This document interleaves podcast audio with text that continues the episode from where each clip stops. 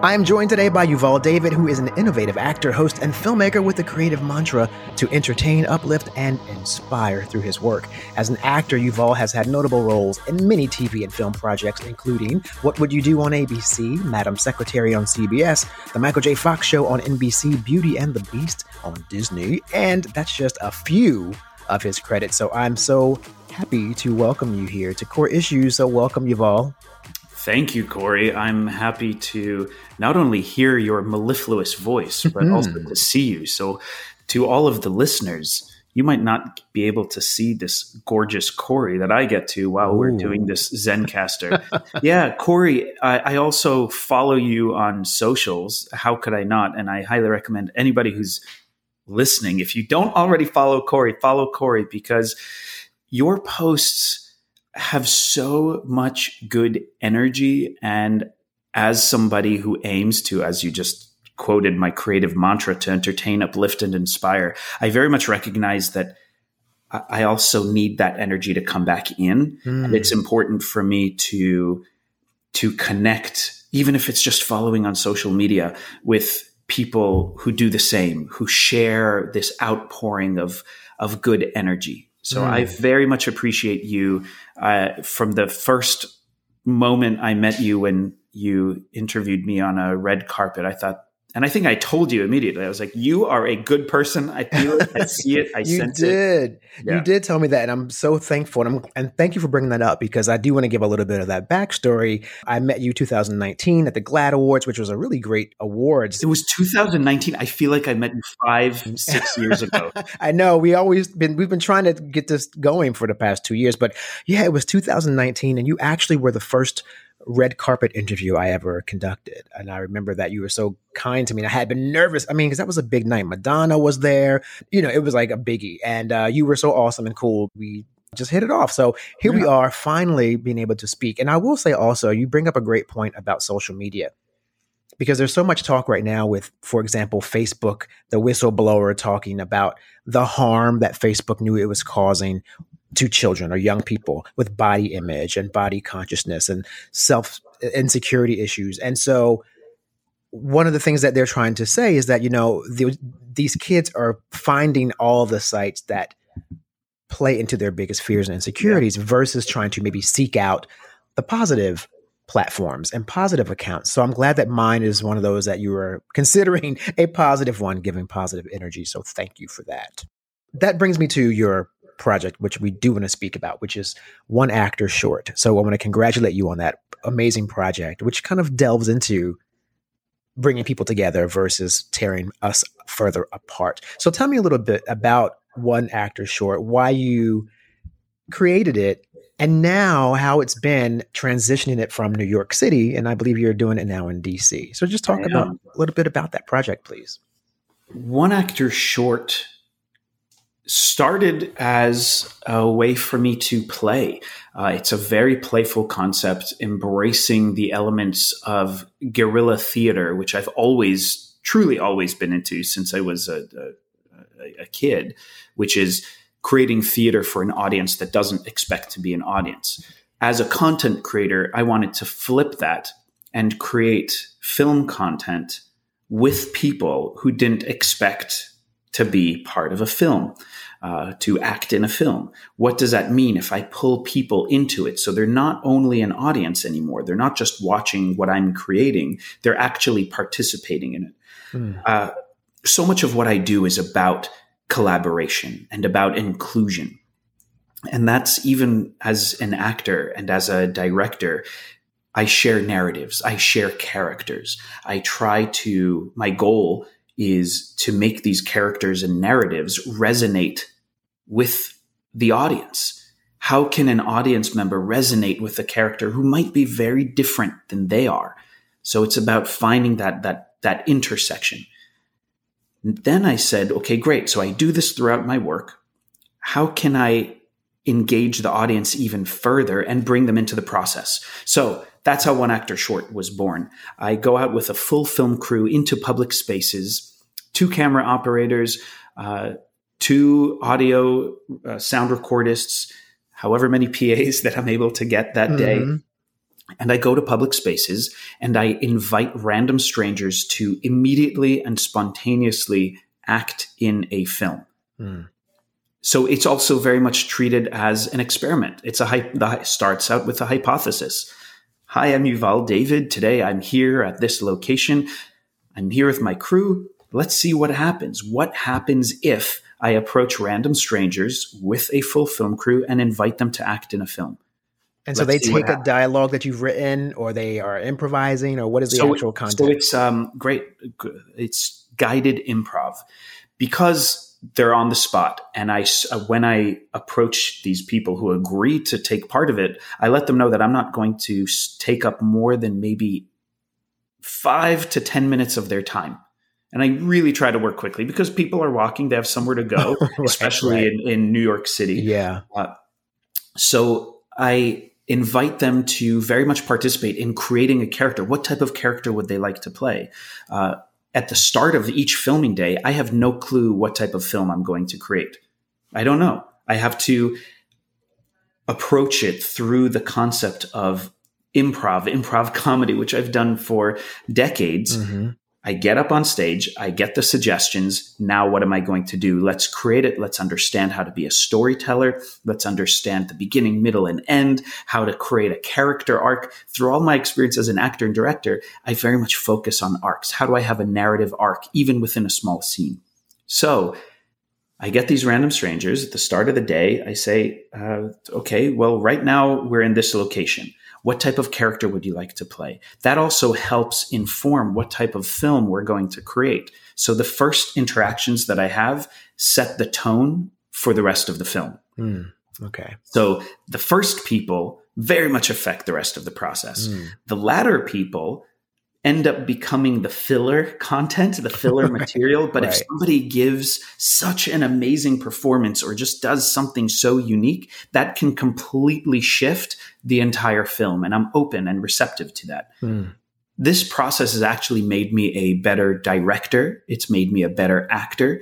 Uh, it's it's made me a better advocate. It's made me better at so many things because I don't have a lot of time. I don't want to waste people's time. I mm-hmm. have to be efficient. I'm directing my entire crew. I'm directing a random stranger who right. is not an actor.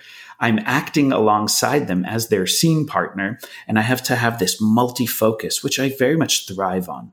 I I like being being that person who who can focus on multiple things at the same time. Mm-hmm. I I I love it it's maybe a, I have a, a cat or a tiger or a puma as my spirit guide. You know, I can play with something, but completely be aware right. to my surroundings.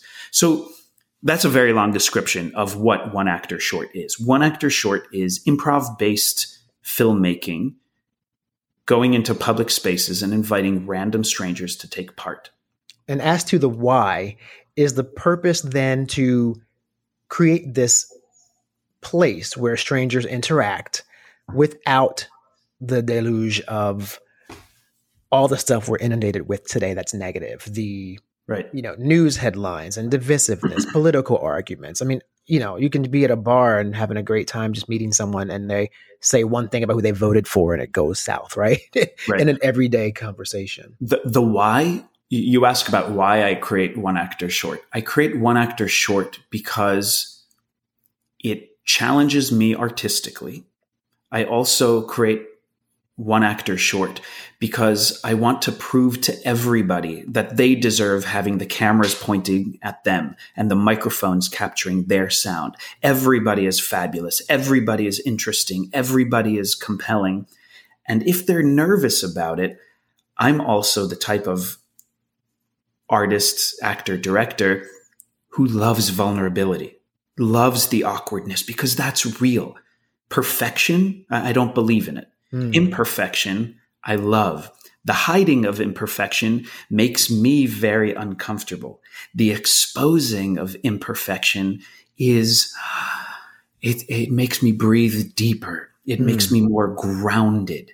And I want to just let people know how wonderful they are and how important it is to play our society, especially as we are in our adult lives and we have all the stressors of life, especially within this last, you know, these last two years of this socio-political situation we're in, but really it's been for many, many years. How can we embrace the concept of free play? Being childlike, not childish, right? Big difference between being childish and childlike, but that childlike abandon, the, the, the childlike adventurousness of just being playful and meeting somebody and say, okay, hey, do you want to be my friend? Great. We're friends. Let's play. Yeah. So without all the other stuff attached to it, without, without all the other stuff. Yeah. Yeah. So one actor short also, because I focus on inclusion and representation within it, it also provides me an opportunity to cast people who not who aren't often seen in those types of roles. For example, I've had a black trans woman in a leading role. Wonderful. Well, okay, fine. Now we're seeing that a lot more. right, right? right, So, but but but, yeah. but I did that. I did that. You know, before it was cool. right. Before, no offense, Pose. oh gosh, I love Pose though. Um, Me too. Right. So uh, to have somebody like that, or to to have uh, a a a woman in the warrior role, or to have uh, an Asian, per- whatever it is, just to include, and it's it ultimately isn't about their race, their sexuality, their gender, their religion, their nationality. It's just about people. Let people be people and give them the space to playfully explore their their fantasies, who they are, who they want to be. And it's just so exciting. And mm. one of the beautiful things, especially as I'm editing the content with my post production team, is to see the body language that the person had on camera when I first started speaking to them and comparing it to the body language when we finished filming with them and how they walk off. And you can see that they walk taller. They have, yeah. you know, the, a, a, sway to their step, a, more of a swagger. And it just, it, it's great. So that entertain, uplift, inspire happens in the moment on set. That's beautiful. My goal is not only to entertain, uplift, and inspire my audiences, but it's to entertain, uplift, and inspire everybody who works and collaborates and creates with me, and also to entertain, uplift, and inspire myself because I need it too. That's really incredible. And it's something that I have also heard from someone else who I work with, who I really admire, Rob Shuter, who's a celebrity gossip columnist. And I do a Friday co hosting with his show, Naughty But Nice, on uh, iHeartRadio. And he has a new book called The Four Word Answer. And in this book, one of the things he talks about is why he gravitated toward people with imperfections versus right. the perfect person. And he himself is someone who was injured at birth, hmm. um, a, an accident that happened left his right arm deformed and he has a loss of hearing in one ear. So for all intents and purposes, you know, he's trying to work in Hollywood with these very self-conscious things and he was like, but then he embraced that those things actually made him unique and stand out. And that's why he would actually go to celebrities and be more inclined to work with celebrities who sort of had these quirky imperfections versus just, you know, the perfect put together. Right. You know, he didn't find that as interesting. So I, I love that you talked about that too, like celebrating who we are, the differences, warts and all, versus this sort of like false facade that we're so inclined to put forward.